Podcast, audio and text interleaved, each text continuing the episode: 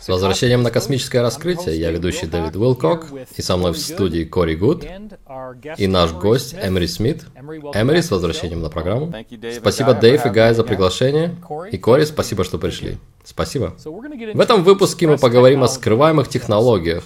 Это огромная тема. Мы сфокусируемся немного на медицине, но также поговорим и на другие темы. Итак, мы брали интервью Уильяма Томпкинса до его смерти, и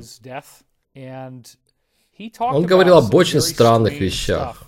Он считал, что если бы мог прожить всего лишь несколько лет еще, то были бы обнародованы вещи, которые позволили бы нам жить гораздо-гораздо дольше. Итак, есть одна медицинская компания и хирург, который изобрел альфа-2 макроглобулин. Это протеин. Его получают из человеческой крови. Это ингибитор протеазы, то есть он останавливает все воспаление, когда его в концентрированном виде вводят в организм, в суставы и так далее. Они выяснили, что он может регенерировать суставный хрящ. Это хрящ, который находится в наших суставах, чтобы кость не терлась о кость. В колене ты имеешь в виду? Да, в колене. То есть вот твое колено, между костями находится слой суставного хряща. И Кори хорошо это знает, так как скоро будет проходить процедуру на эту тему. И вот что происходит. Хрящ со временем стирается, и тиноциты, то есть клетки в сухожилиях и суставных хрящах, труднее всего регенерировать из-за того, что в них почти не попадает кровь. И вот почему у нас возникают проблемы с коленями и суставами. Но воздействуя на них этим протеином А2М, он понижает воспаление и помогает в самозаживлении и регенерации ткани. Я занимался регенерацией тканей в военных лабораториях и видел это в современной науке, но чего я никогда не мог сделать, это омолодить клетку. И угадайте, каким был один из побочных эффектов в процессе этого исследования? Что это даже омолаживало тиноциты, самые трудные клетки в копировании. Они смогли омолодить их. И что это значит для нас, и что делает этот врач, это он взял и создал рекомбинантную версию этого. То есть они получили синтезированный вариант, полностью копирующий молекулярный состав этого протеина в организме. И это можно будет купить. То есть вместо того, чтобы взять аспирин, чтобы убрать головную боль, мы будем брать А2М. Или вместо получения гормона роста и всех этих гормонозамещающих терапий, мы сможем получить а2М, это поможет всему организму омолодиться, потому что если можно омолодить тиноцит, самую трудную клетку в мире, то не будет проблем в омоложении других клеток. Но как мы определяем возраст клетки? Степенью деградации теломер? Да, окей. Okay. То есть это вид теломерной терапии? Но сейчас это только вышло, Кори. Это первое исследование на эту тему, которое даже не было посвящено этому, но они выяснили, что это дает такие эффекты. Так что я не могу сказать пока, я не видел дополнительную информацию. Но я полагаю, что это единственное, как это можно было проверить. Окей, ты видел что-нибудь по поводу маленьких вихрей, создаваемых гравитационным полем, которые приводят к старению вместе с космической радиацией, как причины того, что по сути состаривает и убивает нас? Верно. Единственная причина нашего старения это солнечная радиация и гравитационное поле. Да, и гравитационное поле, которое создает время. Верно. И время это отдельная история. Uh, Я работал в одном секретном проекте um, uh, рядом с Нью-Йорком, 30 минут езды на юг от Нью-Йорка. Там был аппарат, Теслатрон, как они его называли. Я не могу рассказывать детали, но это была разновидность машины времени, то есть искажение времени, uh, которое использовало энергию Теслы, чтобы лечить людей от воспалений и болезней вроде ВИЧ, герпеса и так далее. У них очень хорошо получалось, и это было только для элиты и политиков, наших политиков здесь, в США. Если вдруг они заражались болезнями, о которых лучше не рассказывать. Они могли поехать туда и получить импульс. Но этот аппарат также омолаживал человека. Потому что когда ты находишься там час, сидишь в этой комнате, для тебя проходит всего 15 минут, но на самом деле проходит час, и ты берешь туда два секундомера, один в кабинке для одежды, другой с собой. И это однозначно доказывает, что тебя не было долго, но ты не чувствуешь этого, так как время там искажается. И ты также теряешь там вес, теряешь токсины. Я бы хотел рассказать об этом больше, но это пока засекреченный проект. Но это будет общедоступно примерно через год. Так что это то новое, что выйдет и что люди смогут ожидать в будущем. Так как наш фокус в этой программе это секретная космическая программа и более масштабная реальность, о которой мы узнаем, Уильям Томпкинс был так воодушевлен по поводу этих таблеток, продляющих жизнь, потому что он заявлял, что встречался с существами, которые выглядели очень похожими на нас, но жили гораздо-гораздо дольше. Что ты знаешь о таких типах существ? В генетическом коде ДНК и просто в телах этих существ есть способность отражать ультрафиолетовую радиацию и другие электромагнитные поля и гравитационные силы. И вот как они это делают. Если бы у нас была такая способность, мы бы также жили гораздо дольше. И вот почему вещи в прошлом, в доисторические времена, вырастали до невообразимых размеров. Потому что атмосфера была гораздо плотнее и не так много света проникало. Плюс были бури с молниями, которые могли длиться годами. И угадайте, что происходит, когда молния бьет в воду. Создается четвертое состояние воды. Секрет. И угадай, что будет, если пить эту воду мега растения. Огромные помидоры. Так что эти вещи сейчас доступны нам для исцеления. Четвертое состояние воды. Итак, есть много технологий, которые скрываются, но многие, которые не скрываются. Потому что, будучи тем, кто создает устройство, я скажу, что ты выходишь и создаешь что-то и патентуешь это. Как только я отправляю заявку, FDA говорит нет, нет, нет, поменяйте что-то, иначе ваш патент отклонят. Потому что ты не можешь запатентовать что-то, особенно в медицине, что поможет кому-то. Ты можешь сказать, что он делает следующее. Он концентрирует факторы роста. Ну тогда ладно. Не говори, что он концентрирует факторы роста и что после попадания в чей-то локоть он остановит артрит. Потому что тогда ты наступаешь на ногу таблеточной компании.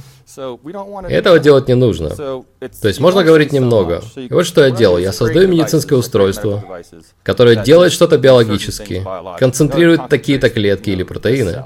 Потом я даю это врачу, а врач дает это тебе, Дэйв, и говорит, не знаю, поможет ли это вам, вот что оно делает, расскажите, как оно вам. Ты возвращаешься и говоришь, боже, я не могу поверить, что это залечило рану за две недели. Мы не могли залечить это 12 месяцев. Я говорю, фантастика, я понятия не имел, что такое могло произойти. Почему бы вам не написать статью об этом в каком-то большом университете и не рассказать мне, как все прошло? И так я дошел до того, чем я занимаюсь сегодня с медицинскими устройствами при огромном сопротивлении от правительства и FDA и другими органами правительства. Это было очень трудно. Давай я задам тебе прямой вопрос. Многие представители так называемых элит выглядят почти как лорды ситхов из Звездных войн. Они не выглядят здоровыми, по ним можно сказать, что что-то явно не так. Если у них есть доступ к этим технологиям, почему они не выглядят сияющими и молодыми, и красивыми. Может, это их выбор? А может, кто-то контролирует их? Да, настоящие элиты — это не те, чьи имена мы знаем. Это точно. Именно. Они тоже марионетки. Люди не осознают этого. Кори понимает. Но эти люди, даже в кругу элиты, там всегда что-то происходит, чего мы даже не знаем. И у всех есть компромат на всех, и там происходят вещи, которые, наверное, не стоит слишком много обсуждать на этой программе. Я слышал также, мы говорили о технологиях аватаров, использовании электромагнитных полей, чтобы помещать людей в клоны и затем возвращать в родное тело. Я слышал слухи о том, что когда эти люди на публике, их помещают в их больные тела. Но когда они не на публике, их помещают в тело аватара. О, вау. Кори, одна из тем, которая связана со всем этим, это очень странный опыт, который был у тебя с методом регрессии возраста. Я не знаю, знает ли Эмери об этом, так что это отличная возможность для нас сказать об этом в эфире и посмотреть, что будет. Поэтому расскажи нам об этом. Да, кроме той части, где я разговариваю с двухметровыми синими птицами, это еще одна часть моего свидетельства, когда люди говорят, я не могу в такое поверить. В программе 20 и обратно происходит что-то вроде сшивания времени. Они берут тебя из этой временной линии на 20 лет, ты служишь эти 20 лет. В конце этих 20 лет тебя привозят обратно в УЛО, Управление лунными операциями. Да, управление лунными операциями. Ты даешь полный отчет, тебе химически стирают память, а затем с помощью фармацевтических препаратов тебя кладут на каталку, они помещают тебя в искусственную кому, они устанавливают вокруг тебя стенки из пенопласта и фиксируют тебя липучками, чтобы ты не мог двигаться.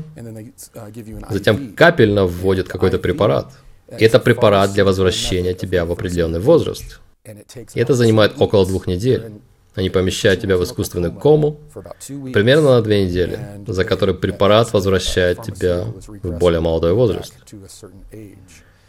Затем они берут тебя уже после регрессии возраста и отправляют обратно во времени с помощью огромного аппарата, похожего на МРТ, где лежак выезжает. То есть, если МРТ примерно такой, из него выезжает лежак, то это как МРТ длиной в 2,5 метра, из которого выезжает лежак. И после того, как тебя омолаживают фармацевтически, они затем помещают тебя в этот аппарат, включают его, и ты перемещаешься в такой же аппарат, но на 20 лет раньше в УЛО. Ты слышал о какой-либо фармацевтической терапии, которая понижает возраст или подобных исследований? Я слышал кое-что в военных лабораториях, когда работал там, но я не работал именно в таких проектах. Я знаю, что в таких проектах работало много людей, и их однозначно очень хорошо финансировали.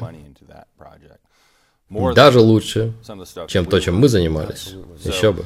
Так что мы видели, как это было важно, и во время совещаний, на которых я был, мы знали о некоторых закрытых проектах, которые были рядом с нами, и иногда все проекты встречались в одной комнате для совещаний раз в месяц. О! Они устраивали общее обсуждение, делали короткие объявления, о том, чем занимаются проекты. Они также обсуждали финансы. У кого есть финансирование, и кому нужна поддержка. Они могли переводить техников на другие проекты, чтобы закончить что-то там и затормозить что-то в других проектах. И вот как через изолированные проекты можно узнать обо всех остальных. Да, узнать разную информацию, потому что обычно проекты изолированы друг от друга. Но ты можешь двигаться между проектами. Именно. Поэтому я мог работать не только с инопланетными телами, но и с телами гибридов, клонами. Затем я перешел на космические корабли. И затем на энергетическое оружие и портальные технологии. То есть, эти конференции как-то назывались? Это не конференция, это просто общее совещание. Общее совещание, которое проводится раз в месяц. Все садятся, руководители подразделений. То есть руководители проекта. Да, однозначно. И в зале собирается по 300 человек. Но есть много разных совещаний, просто чтобы вы знали, потому что все очень разделено. К примеру, я относился к медицинскому крылу, и это была только одна наша группа, и в ней было около 300 человек, которые приходили на совещание раз в месяц. И это не все, это не все работники даже. Это просто отделы, которые они хотели расспросить или объявить о каких-то изменениях, общих изменениях, изменениях в системе безопасности. Они очень часто все меняли. То есть во время таких совещаний ты и услышал о регрессии возраста. Да, вот тогда я услышал о регрессии возраста и регенеративных методах, над которыми они работали, с клеточным материалом и веществами. И они пытались воспроизвести нейромедиаторы, потому что они как-то связаны с омоложением. Но я не в курсе, мне не рассказывали о научной части, так что я не могу ответить на эти вопросы. Но что я уловил из твоего рассказа, это что ты сказал 14 дней для регенерации. И это ключевое число, которое используется, когда мы распечатываем тела на 3D принтере и распечатываем органы и так далее, потому что тело может регенерироваться только с определенной скоростью. Именно. Если ты молодеешь на 20 лет, то две недели это очень неплохо, потому что мы можем иногда получить целое тело или конечность. Это связано с метаболизмом, верно? Скорость метаболизма не может превышать определенный порог. Еще один аспект, который он написал, это временные аномалии, перемещения во времени, временные сдвиги. И во время этих ежемесячных общих совещаний, как ты сказал, в медицинском крыле, ты слышал что-нибудь об исследованиях времени или чем-то подобном? А, нет, не слышал. Извини. Я узнал кое-что после увольнения, но не тогда, когда я работал там, нет. Ты говорил со мной об одном военном, который работал по контракту с правительством, или секретному контракту над очень интересной таблеткой. Ага. Ты мог бы рассказать об этом? Да, таблетка из фильма «Области тьмы». Вот что произошло. Астронавты, пилоты и спецназовцы принимали слишком много амфетаминов. Это было в порядке вещей раньше, давать таким людям амфетамины, чтобы они не засыпали, и чтобы пилот и астронавты не теряли концентрацию. Но проблема в том, что у этого есть свои побочные эффекты. Во-первых, привыкание, а во-вторых, ты не можешь нормально целиться, потому что тебя потряхивает. И это нехорошо. Поэтому они разработали новую таблетку. И вот что она делала. Она помогала тебе концентрироваться и быть спокойным, и мочь справиться с десятью раздражителями одновременно, очень точно. Она также повышала дельта, бета и дзета волны в мозге, и ты мог даже удаленно видеть от 6 до 10 секунд в будущее. То есть ты однозначно опережал противника, если бы он хотел ударить тебя кулаком, например. Я уверен, что прививки, которые нам ставили с искусственным интеллектом, они ускоряли наши нервные процессы. То есть в нейронах есть определенное сопротивление. И они делали что-то, что позволяло нервным импульсам передаваться во много раз быстрее. И это было полезно для нас, когда мы общались с неземлянами, потому что они думают гораздо быстрее. И это усиливало нашу способность телепатии.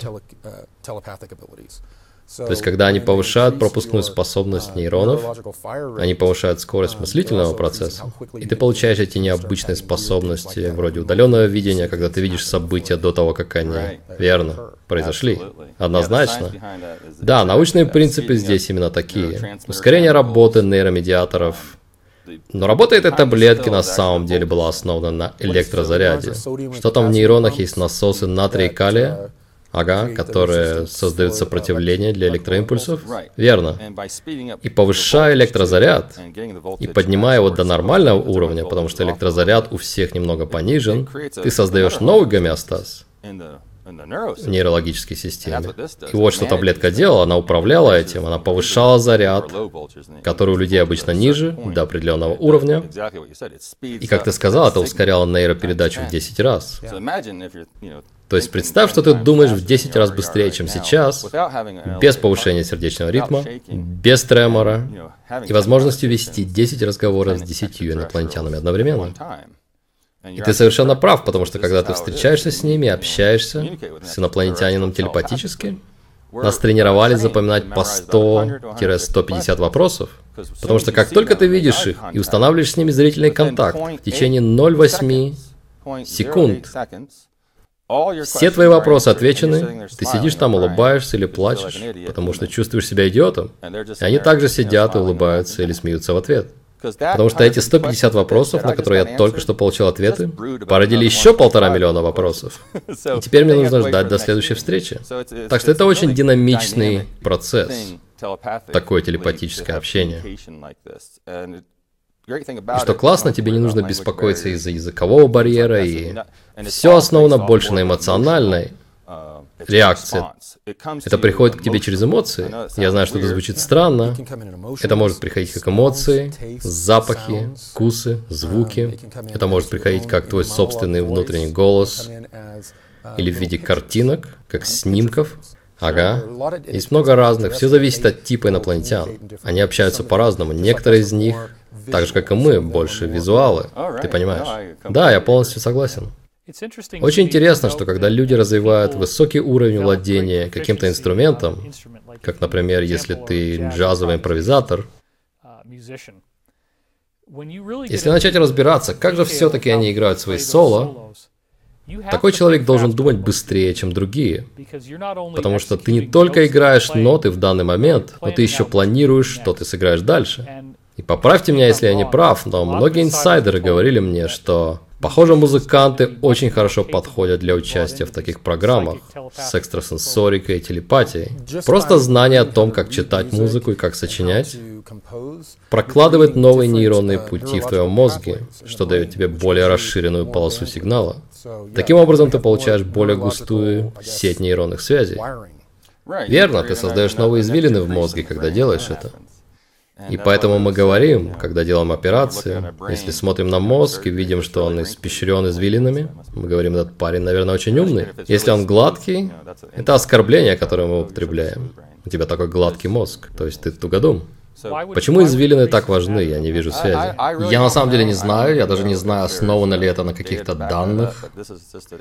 Это просто внутренняя шутка, которая у нас была в закрытых проектах.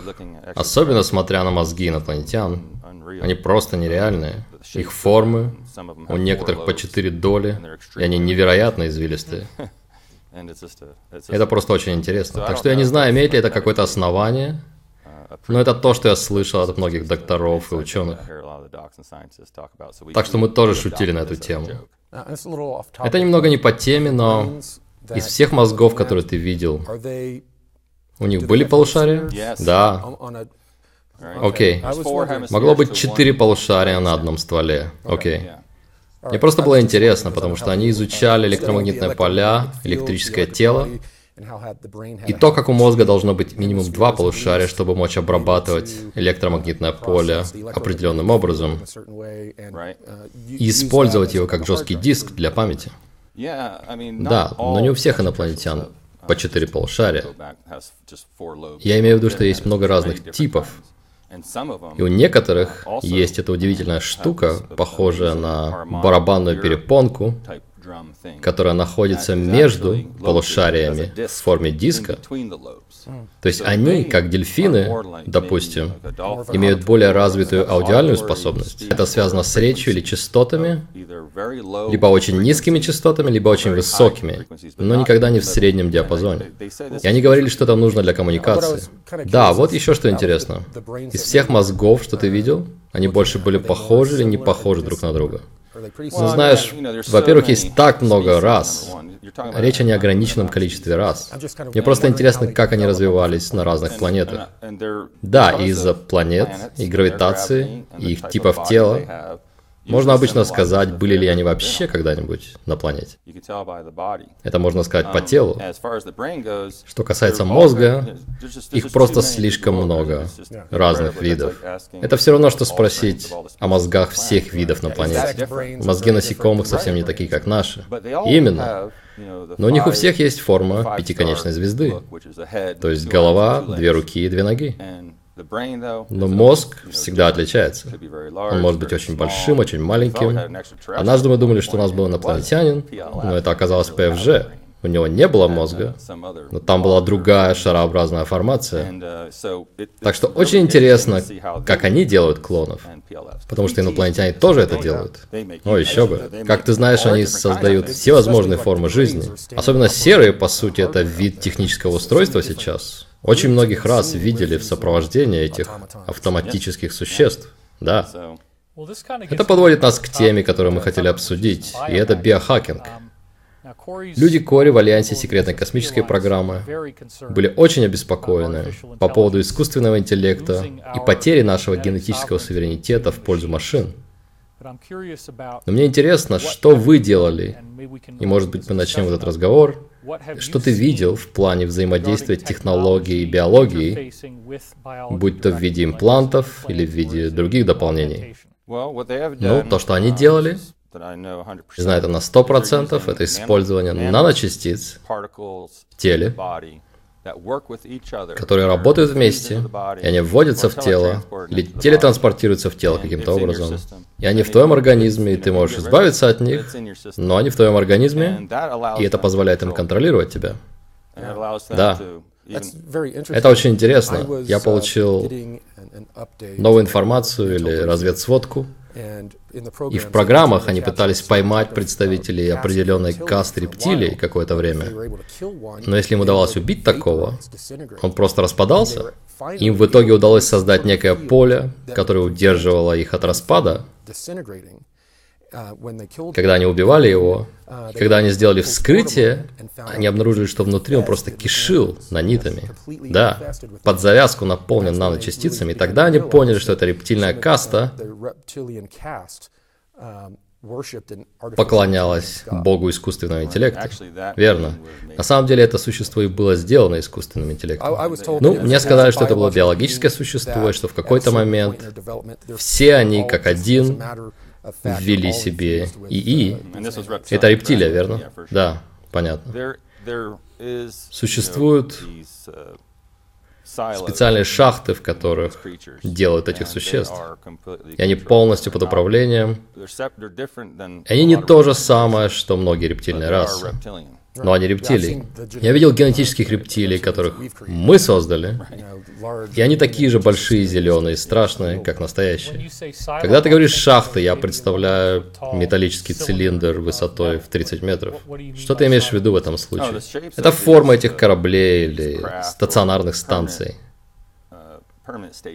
Как подов. Да. Но они огромные. Некоторые достигают 400 метров в длину. Это цилиндр, и все начинается здесь, и к моменту, когда клон выходит вместе с нанитами, он же полностью выращен и готов к работе. И это создается ИИ. И тогда вопрос в том, кто создал этот ИИ. Разведданные сообщают о том, что этот ИИ невероятно древний, и он происходит не из нашей реальности. И что он просочился из другой реальности, и что он опустошил многие галактики в глубокой древности. Да, это как вирус здесь. Да. То есть тебе знакома эта проблема? Да. Где именно ты слышал об этой проблеме? ИИ, если ты можешь поделиться с нами какими-то деталями? Первый раз, когда я услышал об этом, было в проектах, они говорили об искусственном интеллекте, который может быть угрозой, и они ловили многих инопланетян с нанитами внутри них. И так мы узнали, потому что никто не вводит себе такое в тело, потому что это не приносит тебе пользу, но может служить только для контроля. Мы выяснили через частотные приемники, что даже глубоко под землей этот ИИ все равно принимал какую-то какую частоту во времени и пространстве. Это коммуникация, основанная на квантовом запутывании. Мы использовали это в программах, и у них были устройства, которые имели изотопы, которые были квантово запутаны. И неважно, где они находились во времени и пространстве, между ними возникала мгновенная коммуникация. И вначале, когда они работали над временными двигателями, если эти люди перемещались в другое измерение или в другое время, они могли определить по задержке, легкой задержке, в точности, где и когда они находятся. Логично. Да. Проблема ИИ, в твоем понимании, я хочу понять, есть ли какие-то противоречия в том, что слышал ты, что слышал Кори. Что слышал лично ты о сознании, которое используют машины? Мы просто слышали, что есть угроза, что это ИИ, и что это не из нашего измерения, и что теперь оно на границе нашей Солнечной системы в этом измерении, и что часть этого ИИ, будет это он как таковой, потому что он может быть везде. Он есть везде. И вот что они сказали, что он может быть везде. Он не локален во времени и пространстве. Но что он имел некое 3D выражение здесь, будь то корабль или что-то за границей нашей Солнечной системы, что они мониторили какое-то время. У него был корабль? Да, или корабль, или какая-то станция за пределами нашей системы. У нас уже были аппараты там задолго до, после Voyager и задолго до Voyager. О да, мы уже летали. Верно. Как далеко, насколько ты знаешь, мы летали? Ну, к середине 80-х мы уже путешествовали в другие звездные системы. Верно. То есть мы летали в облако Орта регулярно. Именно. И вот как они засекли его. И затем они выяснили, что частота, которая исходит от этого ИИ, из всех инопланетян, которых они ловили, это сигнал, верно? Это сигнал, который они отправляют, чтобы их уничтожили. Короче говоря, у всех этих существ был один и тот же сигнал. И тогда они узнали, о, это органические существа, но их контролирует что-то еще.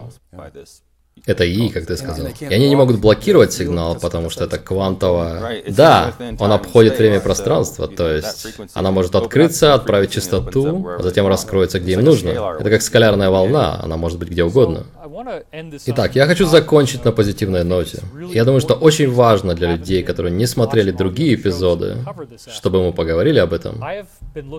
Я рассказывал в программе учения мудрости о пророчествах солнечного события, или солнечной вспышки, которая есть в 35 древних культурах, говорящих, что это ведет к Золотому веку. И, Кори, расскажи, пожалуйста, что это за вспышка и как она связана с этой проблемой, по твоей информации? Да, как мне сообщили, и об этом были разговоры совсем недавно, наше локальное звездное скопление сейчас двигается через часть галактики, которая содержит облако высокой энергии. И благодаря космической паутине все звезды связаны через тонкие электромагнитные каналы. И когда одна звезда попадает в это облако, она передает электрическую обратную связь всем остальным. И все это начинает усиливаться и начинает посылать импульсы от нашей звезды к нам. И конкретно Кори, что они говорили об этом в связи с проблемой ИИ? По сути, они сказали, что это период, когда они планируют внедрить все эти технологии открыто. Они ожидают, что... И совсем недавно мне сказали, что это будет в конце текущего солнечного минимума, то есть примерно через 10 или 11 лет. Это то, когда они ожидают серию солнечных вспышек, и когда эта серия солнечных вспышек произойдет, это будет как электромагнитный импульс, который уничтожит все технологии, которые используют ИИ, как рыба плавает в воде, оно уберет все эти технологии, почистит все биоэлектрические поля планеты и других планет, потому что этот ИИ-сигнал может находиться в электрическом поле планеты тысячи и миллионы лет, пока не появится технология, чтобы она могла использовать ее. И этот сигнал ИИ и все технологии, которыми он пользуется, будут уничтожены. И в этот момент они собираются выпустить все те технологии, которые оставались скрытыми. О, прекрасно. Давайте я скажу кое-что, я хочу, чтобы вы прокомментировали это. Если мы принимаем версию Кори, то есть вероятно, что этот ИИ может быть таким же старым, как наша Вселенная.